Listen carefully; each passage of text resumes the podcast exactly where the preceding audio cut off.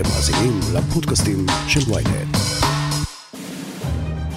לא פעם ולא פעמיים תוקפים אותי בתקשורת שאני זה שאחראי שכאילו פוגע בחקלאים בגלל שאני מייבא כדי להוריד את המחיר.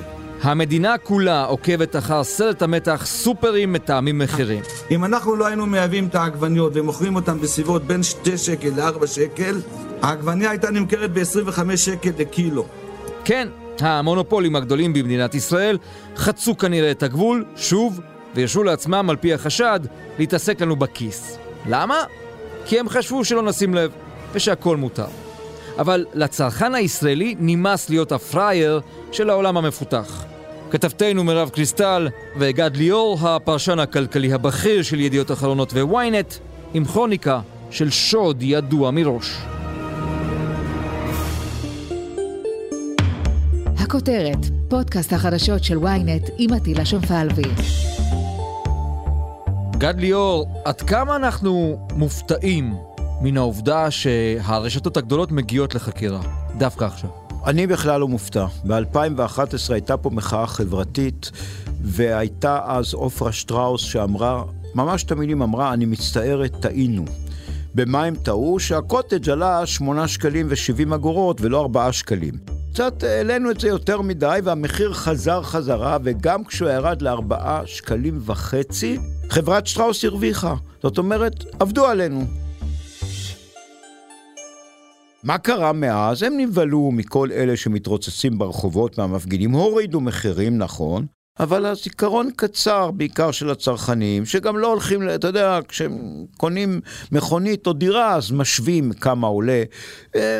התחילו שוב לקנות במחירים יקרים, ופעם אצל רמי לוי, ופעם בוויקטורי, ופעם בסופרסל, וברשתות האחרות, והרשתות עצמן ניצלו את זה, התחילו לעלות מחירים, ומתברר עכשיו, לצערנו, שכנראה, אני אומר כנראה, כביכול, זה החשד, גם תאמו מחירים. האם המילה חזירות שחוזרת ככה על הפרונט בימים אלה, היא מתארת במדויק את מה שפתאום קרה לאנשים שקצת סובלים משיכרון כוח, בוא נגיד את האמת. אה, אני לא רוצה להשתמש במילים גסות, המילה שאתה, מילה שאתה אומר כנראה די נכונה מבחינת השפה העברית. אה, יש פה כמה רשתות שעושות עלינו סיבוב באופן קבוע. מה שנחשף, למשל, שיש אתר מיוחד לחרדים ואתר לחילונים, אם חברה יכולה למכור, אני סתם נותן דוגמה, קוטג' בארבעה שקלים, למה היא לוקחת באתר השני שישה? זה לא סביר. מה עושה מונופול? יש לו, יש סופר אחד במצפה רמון, מה עושים? אפשר לקבוע כל מחיר. מה מתברר? במצפה רמון, שחיים אנשים שמשתכרים בממוצע 70% מאשר בתל אביב, משלמים בסופר יותר על חלק מהמוצרים מאשר באותו סופר בתל אביב, כי מנצלים את המצב, כי מה יעשה תושב מצפה רמון? הוא ייסע לבאר שבע לקניות? זאת אומרת, החברות האלה, רשתות השיווק, מנצלות את המצב. בתחרות ביניהן, לפעמים אתה רואה שאין כל כך תחרות. כולן מעלות מחיר בבת אחת, כולן מורידות. אני אזכיר את הבנקים. בזמנו, כל שורה עלתה שקל 21 בכל בנק. פועלים, דיסקונט, לאומי, מה, במקרה הם תאמו את המחיר, ואז התברר שיום אחד התקיימה פגישה באיזו מסעדה בתל אביב, והם תאמו את המחיר הזה, זה התגרר אחר כך בחקירה, הם פשוט תאמו, הרי לא יכול להיות שבדיוק הבנק אומר לי זה עולה כך וכך, אני רוצה לקבוע מחיר שקל עשרים הזה. אני מקווה שזה לא המצב עכשיו, אבל יש לי חשד שבחלק מהמקרים זה המצב. הקמעונאים, היבואנים והיצרנים רוצים להעלות מחירים, כי מחירי השילוח הימי עלו להם מאוד, לפעמים פי עשר. מחירי הסחורות, כמו חיטה ותירס ושמן עלו מאוד. מצד שני הדולר בשפל, זאת אומרת שמאוד זול לייבא. זה לא קשור אלינו הסיבות האלה. זאת אומרת, מה זה מעניין אותי מה הבעיות של חברה כמו שופרסל שמגלגלת מיליארדים, והבעלים שלה הוא נניח מיליארדר, והמנכ"ל שלה מרוויח מיליונים. זאת אומרת, איך זה קשור אליי, ואיזו אמפתיה אני אמורה לגלות לחברה שהיא מאוד מצליחה ומשגשגת. אני לא אמורה לגלות איזושהי אמפתיה ולא אמורה להגיד טוב אין מה לעשות מחיר החיטה עלה אז שייקרו לי את הקרקר ומחירי השילוח זה לא אמור לעניין אותי כצרכנית. מה גם שכמו שאמרנו שער הדולר בירידה ובנוסף בשנת הקורונה 2020 הם הרוויחו המון המון לא רק שופרסל גם הרבה מאוד ספקי מזון ומוצרי צריכה, וכל הרשתות הרוויחו יפה, חלקן ציבוריות אז אפשר היה לראות את הרווחים האבנורמליים שלהם בשנה הזאת, וכל מה שהן רוצות לעשות זה לשפר רווחים לשנה הזאת, ויהיה להן לכאורה קשה יותר להרוויח יותר השנה הזאת, בגלל שהשנה הקודמת הייתה מאוד חריגה. ולכן הן רוצות להעלות מחירים, וגם הן רוצות להעלות מחירים כי סתם בא להן. עליית מחירים זה פשוט משהו שמחליטים עליו, הוא לא תמיד קשור למציאות. נכון שיש את המציאות, ונכון שהרבה דברים מתייקרים לספקים, לקמעונאים, אבל גם הרבה דברים מוזלים להם, ואנחנו לא תמיד שומעים איפה הם חוסכים, כמה משרות הם ביטלו, וכמה התייעלות הם עשו כשהם העבירו את כל הסופר לקופות אה, אוטומטיות. הדברים האלה לא מורידים לנו את המחירים, אנחנו רק רואים אותם בדוחות. הנה הייתה עלייה ברווחיות התפעולית, אז איפה זה במחירים לצרכן? אנחנו לא רואים את זה, רוב הפעמים הם, הם לא מורידים מחירים. מי שאחראי על יוקר המחיה במדינת ישראל זה לא הרשתות, תבדקו את זה לעומק, מי שאחראי זה המדינה, מכסים, מיסים, הדלק יקר, מכוניות יקר, הארנונה יקרה, החשמל יקר, הכל פה יקר. ומי שאחראי פה זה מי שמונופול, ריכוזי וכוחני, זה המדינה ולא אף אחד אחר. כשאתה מדבר עם בעלי רשתות, אתה מקבל רשימה ארוכה עד ברלין בערך של תירוצים. מהדלק ועד הארנונה, חשמל, מים, קרקע, בניין, שומר, whatever. והנה המחיר, בגלל זה אנחנו כל כך יקרים. ואני תוהה, לו היינו מייצרים עכשיו סופרמרקט וירטואלי, שאין לו ולו מדף אחד, רק מחסני ענק, היינו מוזילים משמעותית את המחירים? כלומר, בלי התירוצים, היינו משלמים הרבה פחות? כנראה כן. ואני אגיד לך יותר מזה, אתה יודע, לא הזכירו כך את הדברים. בעבר, מה נחשף? אני שוב לא אזכיר שמות. באה חברת ענק שמייצרת מוצרי חלב, גבינות, והודיעה למרכולים, את התוצרת שלנו אתם תשימו למעלה במדף, בגובה העיניים. כשהטילה בא לקנות, הוא יראה מול העיניים שלו את המוצר. אה, ההם הקטנים שם מהנגב, המחלבה הזו, אותה למטה למטה. יכול לבוא בעל הסופר להגיד לא? יגידו לו, סליחה, אז אנחנו לא נספק לך, אני לא רוצה לספק לך. מה הוא יכול לעשות? יכול לוותר על חברה, נגיד, כמו שטראוס, כמו תנובה, כמו טרה, הוא לא יכול לוותר עליהם. אז הוא נאלץ לעשות פשוט, זאת אומרת, הוא קובע גם איפה בסופר המוצר יוצג. ואז, כשאתה בא ורואה את הדברים האלה, ואתה לא יודע כי אתה אזרח, אתה בוודאי תקנה את מה שלמעלה במדף ולא את מה שלמטה במדף. זו כמובן תחרות לא הוגנת. מאוד קשה להוכיח עבירות של הגבלים עסקיים למשל. איך תוכיח שתיאום מחירים, שכשאתה אומר משהו לתקשורת, זה תיאום מחירים. כמו כל עבירה מאוד קשה למצוא את האקדח המעשן. אין מספיק כוח אדם, וגם אתה לא יכול להילחם בקמעונאים ובספקים במה שהם הכי מומחים בו. גם זה מצחיק שתמיד שואלים למה המדינה לא עושה כלום, כשהציבור בישראל לא מעוניין בפיקוח של המדינה. מראה את זה שוב ושוב, אומר אני רוצה שוק חופשי. כל הטוקבקיסטים, כל המרואיינים, כולם מדברים כמו מנטרות, כמו איזה דת, על שוק חופשי ותחרות. חופשי זה לא פיקוח של המדינה, זה הפוך. אז או שאתם רוצים פיקוח של המדינה, או שאתם רוצים חופשי. ואז אומרים לא, לא, אנחנו רוצים שיהיה חופשי, אבל שהמדינה תפקח מלמעלה. פשוט שלא תשים חסמים. לפקח על המחירים אתה מפקח על סם מוצרי בסיס ואתה רואה שזה עושה, התוצאות של זה טובות יחסית. המחירים שמה של לחם, חלב, אה, שמנת, כל מיני מוצרים כאלה שמפוקחים, לא עולים מאוד, ביצים לא עולים מאוד, והנה בא איזה מישהו ואומר בוא, בוא נבטל את הפיקוח. ואתה מבטל את הפיקוח על הקוטג', המחיר נורא עולה. המדינה מתבלבלת בין התפקיד שלה להגן על האזרחים לבין התפקיד שלה של לשמוע על האזרחים שרוצים שהכל יהיה חופשי. והיא גם פחות מומחית מהתותחים בשוק. גד, אבל בשוק פתוח יש תחרות, ולעיתים צצות חברות קטנות מצליחות שנותנות fight. פתאום שוקולד כזה, או שוקולד אחר, או שוקולד שלישי. מצוין, שוקולד דוגמה טובה. מעולה. אתה אוהב שוקולד. מאוד. יפה. עילית יש לה שוקולדים טובים. יום אחד קמה חברה בשם ורד הגליל בצפת. החליטה להתחרות. עוד חטיף חדש של ורד הגליל. אמרו בעילית, רגע, רגע, רגע, אנחנו לא רק נסדר את השוקולדים שלנו בסופר במדף נחמד, לא טוב לנו התחרות. מה הם עשו? ניחוש? קנו את ורד הגליל. קנו אותם, כי בדיוק. כי באמת נעלמה. נכון, קנו אותם. בעולם, חברות שמייצרות מכוניות, שהרגיז אותם שחברה אחרת מתחרה, קנו אותה. היום יש כל מיני, למשל פוקס קנתה חברות אה, מתחרות, אז כל הדברים האלה, הציבור צריך להיות ערני, וכן לעשות השוואת מחירים. אני שואל, מה, בשביל הגבינה הצהובה שעולה שמונה שקלים אני אלך לעשות? כן, כי זה לא רק הגבינה, אתה הולך לעשות קנייה במרכול, לך למרכול השני, תראה כמה הסל שלך עולה. אני לא אומר שאת הגבינה הצהובה תקנה במרכול א', את הלחם במרכול ב', ואת התותים במרכול ג', אבל תראה איפה הסל יותר קל, ושם תלך לקנות, ואז תהיה תחרות אמיתית. מיד נמשיך עם הכותרת, אבל לפני כן פרסומת קצרה. מיד חוזרים. שלום, אני עופר שלח. במדינה בה יש פודקאסט לכל אזרח ואייפון לכל ילד, מישהו צריך לדבר על מה שחשוב לנו, האזרחים. אנחנו בכל פרק נשוחח עם דמות בחירה אחרת על סדר היום העתידי של מדינת ישראל, שזו דרך יפה להגיד שנדבר על כל מה שחשוב שהפוליטיקה תעשה בשבילנו, והיא לא תמיד עושה. אז תעקבו אחרי האמת היא בוויינט, ספוטיפיי או באפליקציית הפודקאסטים שלכם. תבואו, תהיה מעניין. האמת היא, עם עופר שלח. עופר שלח.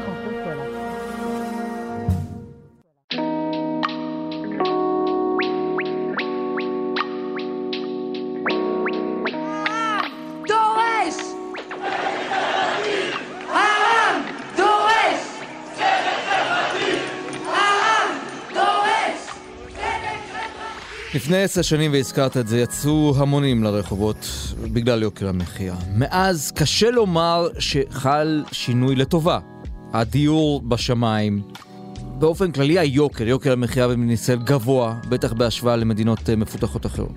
הדלק בשמיים, אנחנו משלמים בלו של, לא יודע, כמה עשרות אחוזים. בפרספקטיבה של עשר שנים, המחאה הזאת לא עשתה כלום? תראה, אטילה, כל מה שאמרת זה נכון, אבל צריך להבדיל. דלק, אנחנו לא יכולים לעשות שום דבר. אבל כשאתה צודק במוצרים, כן, עושים עלינו סיבובים לא קלים. הדבר הכי חמור הוא, ודאי שמעת, שחברות, לא אזכיר עכשיו את השמות, שמייצרות כל מיני ממתקים וכל מיני חטיפים, מוכרים את אותו חטיף בלונדון ובברלין במחיר נמוך יותר מאשר בארץ, כשעולה כסף להוביל אותו לברלין. אבל המוצר בארץ יקר יותר. למה? התשובה היא ככה, כי עובדים עלינו.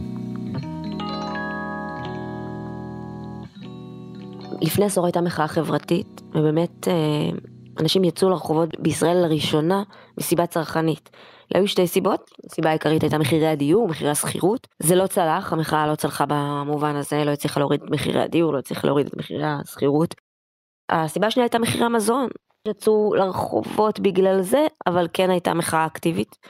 אנשים לא קנו קוטג' והחרימו את תנובה ושופרסל ושתי החברות האלה וחברות נוספות הורידו מחירים. ונבלמו גם עליות מחירים של חברות נוספות ורשתות נוספות. אז המחאה הזאת היא כן הצליחה, בעשור האחרון גם רשתות וספקים מפחדים להעלות מחירים. מעטים מאוד העלו מחירים במוצהר. לפני כן כל הזמן הכריזו על עליות מחירים, ועכשיו זה טאבו, יש זעם צרכני שהם מפחדים ממנו, וכשהם לא מפחדים, אז אפשר לראות שוב פעם איזשהו backlash, איזושהי תגובה של הצרכנים. אז כן המחאה הזו הצליחה במובן הזה. האם המחירים מאז עלו?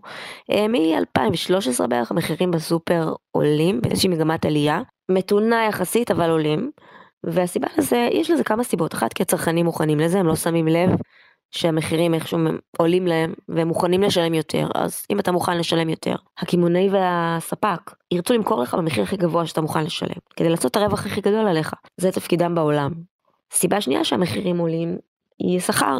ברגע שמעלים את שכר המינימום, הרשתות והספקים שמעסיקים הרבה עובדים, שהשכר שלהם מבוסס על שכר מינימום, או הוא עצמו שכר מינימום, אז הן מרגישות, כיוון שהן חברות הרבה פעמים ציבוריות, חברות שצריכות להראות רווחים גדולים משנה לשנה, אז מרגישות שהן חייבות להרוויח יותר, ועכשיו יש להן הוצאה מאוד מאוד גדולה על שכר, ולכן הן חייבות להעלות מחירים כדי לממן את השכר הזה.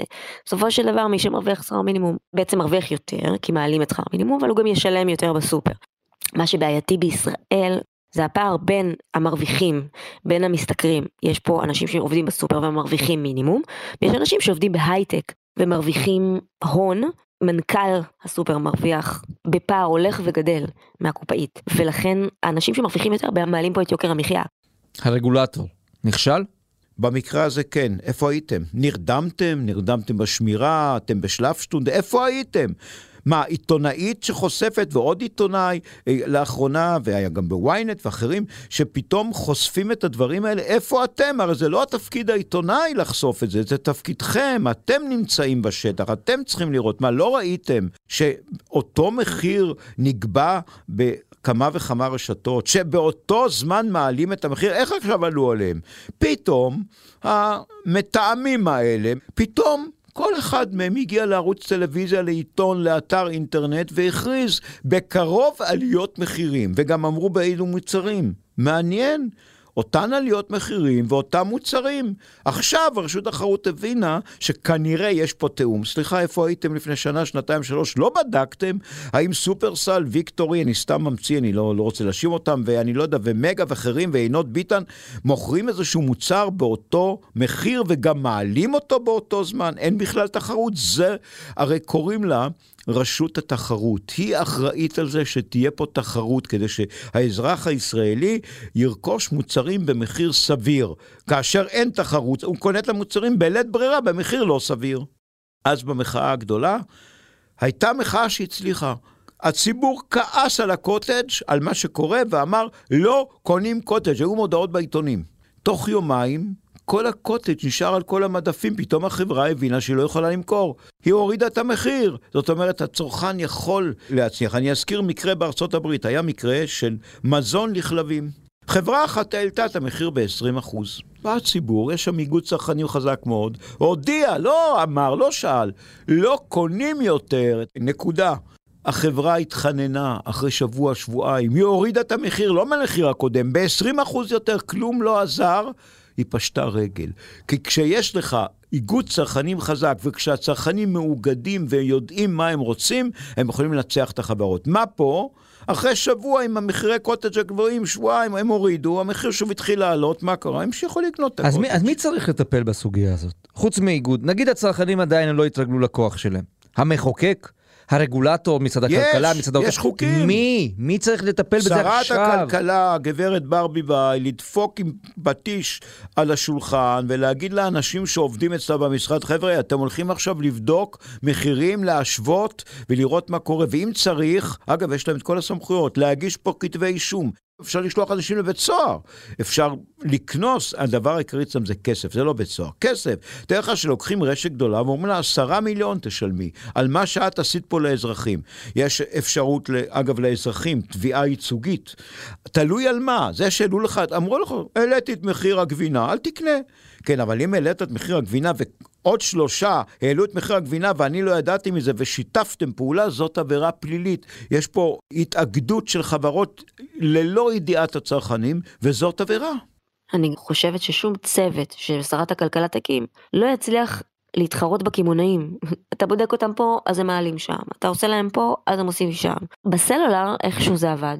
המדינה לקחה את התשתית של חברות הסלולר, האנטנות שלהם והלאימה אותם, מה זאת אומרת? היא לא, היא לא באמת הלאימה אותם, לא הפכה אותם לרכוש של המדינה, אבל בעצם כן, כי מה היא אמרה? תיקחו את האנטנות הסלולריות שלכם ותיתנו לשחקנים כמו הוט מובייל וגולן טלקום שאז קמו ועוד הרבה מפעילים וירטואליים כמו רמי לוי וכל מיני מפעילים קטנים ותיתנו להם להשתמש באנטנות שלכם. משהו שלא לא היה ולא נברא בשום עולם קפיטליסטי כי אתה לא נותן את הרכוש שלך למישהו אחר לשימוש גם עם תמורת תשלום וזה היה תמורת תשלום מאוד קטן כי המדינה רצתה שיורידו מחירים פה זה מקרה נדיר שהמדינה הצליחה להוריד מחירים, אבל בצורה שהיא לא כל כך אפשרית בעולם של, של הסופרמרקטים. היא לא יכולה להגיד לחברות כמו שופרסל באיזה מחיר למכור לצרכן, היא פשוט לא יכולה לעשות את זה, אלא אם כן היא מפקחת על המחירים. ואז זה אומר שהיא השליטה של המחירים, ואז זה לא שוק חופשי, שוק מפוקח.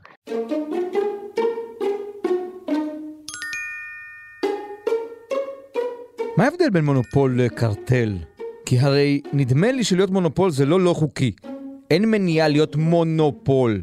אני יושב איתך בוויינט, בעבר ידיעות אחרונות היה מונופול. מה לעשות, אני שמח, אני עובד פה 43 שנה. ידיעות אחרונות מכר עיתונים בישראל, יותר מ-50% מהעיתונים שנמכרו בארץ היו של ידיעות אחרונות.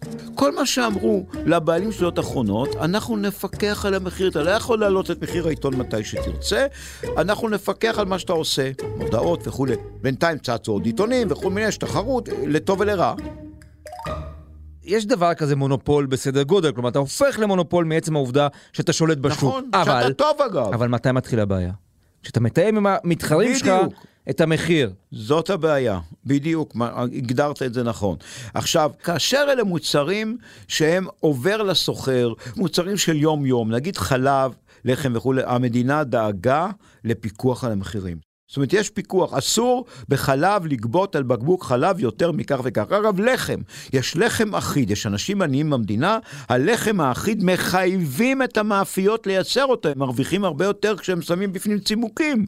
או, לא, לא, אדוני, אתה תייצר לחם אחיד, כי יש בקריית שמונה ובנתיבות אנשים עניים שאנחנו רוצים שיקנו במחיר כך וכך. ואז המאפיות לפעמים היו כבר שביתות, אז מעלים להם בעשר אורות את מחיר, את מחיר הלחם. פה המדינה מפקחת. אבל על חרדל אין פיקוח. עכשיו, אם חברה אחת רק תייצר חרדל, היא תוכל לקחת איזה מחיר שהיא רוצה, כי אנחנו כן צריכים חרדל. אז אני אומר, המדינה החליטה על מספר מצומצם של מוצרים, אנחנו מדינה דמוקרטית, שוק חופשי, שהיא מטילה פיקוח עליהם. אז יש אגב גם סוגי גבינות מסוימים שיש פיקוח, יש שמן בפיקוח, סוכר בפיקוח, מלח בפיקוח, אבל יש דברים שלא, עוגה היא לא בפיקוח. אז אם יהיה שיתוף פעולה בין כל המקדניות, אז העוגה תעלה 100 שקלים ולא 50 שקלים.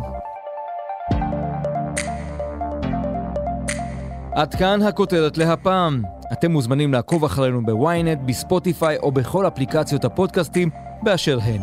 דרגו אותנו באפל פודקאסט ושילחו את הפרק לחבר שעדיין לא שמע את הכותרת של היום. עורך הפודקאסטים הוא רון טוביה, על ההפקה גיא סלם, על הסאונד ניסו עזרן. סיון חילאי, גם היא חברה בצוות הכותרת. אני עטילה שומפלבי, מחר נהיה כאן שוב עם פרק נוסף.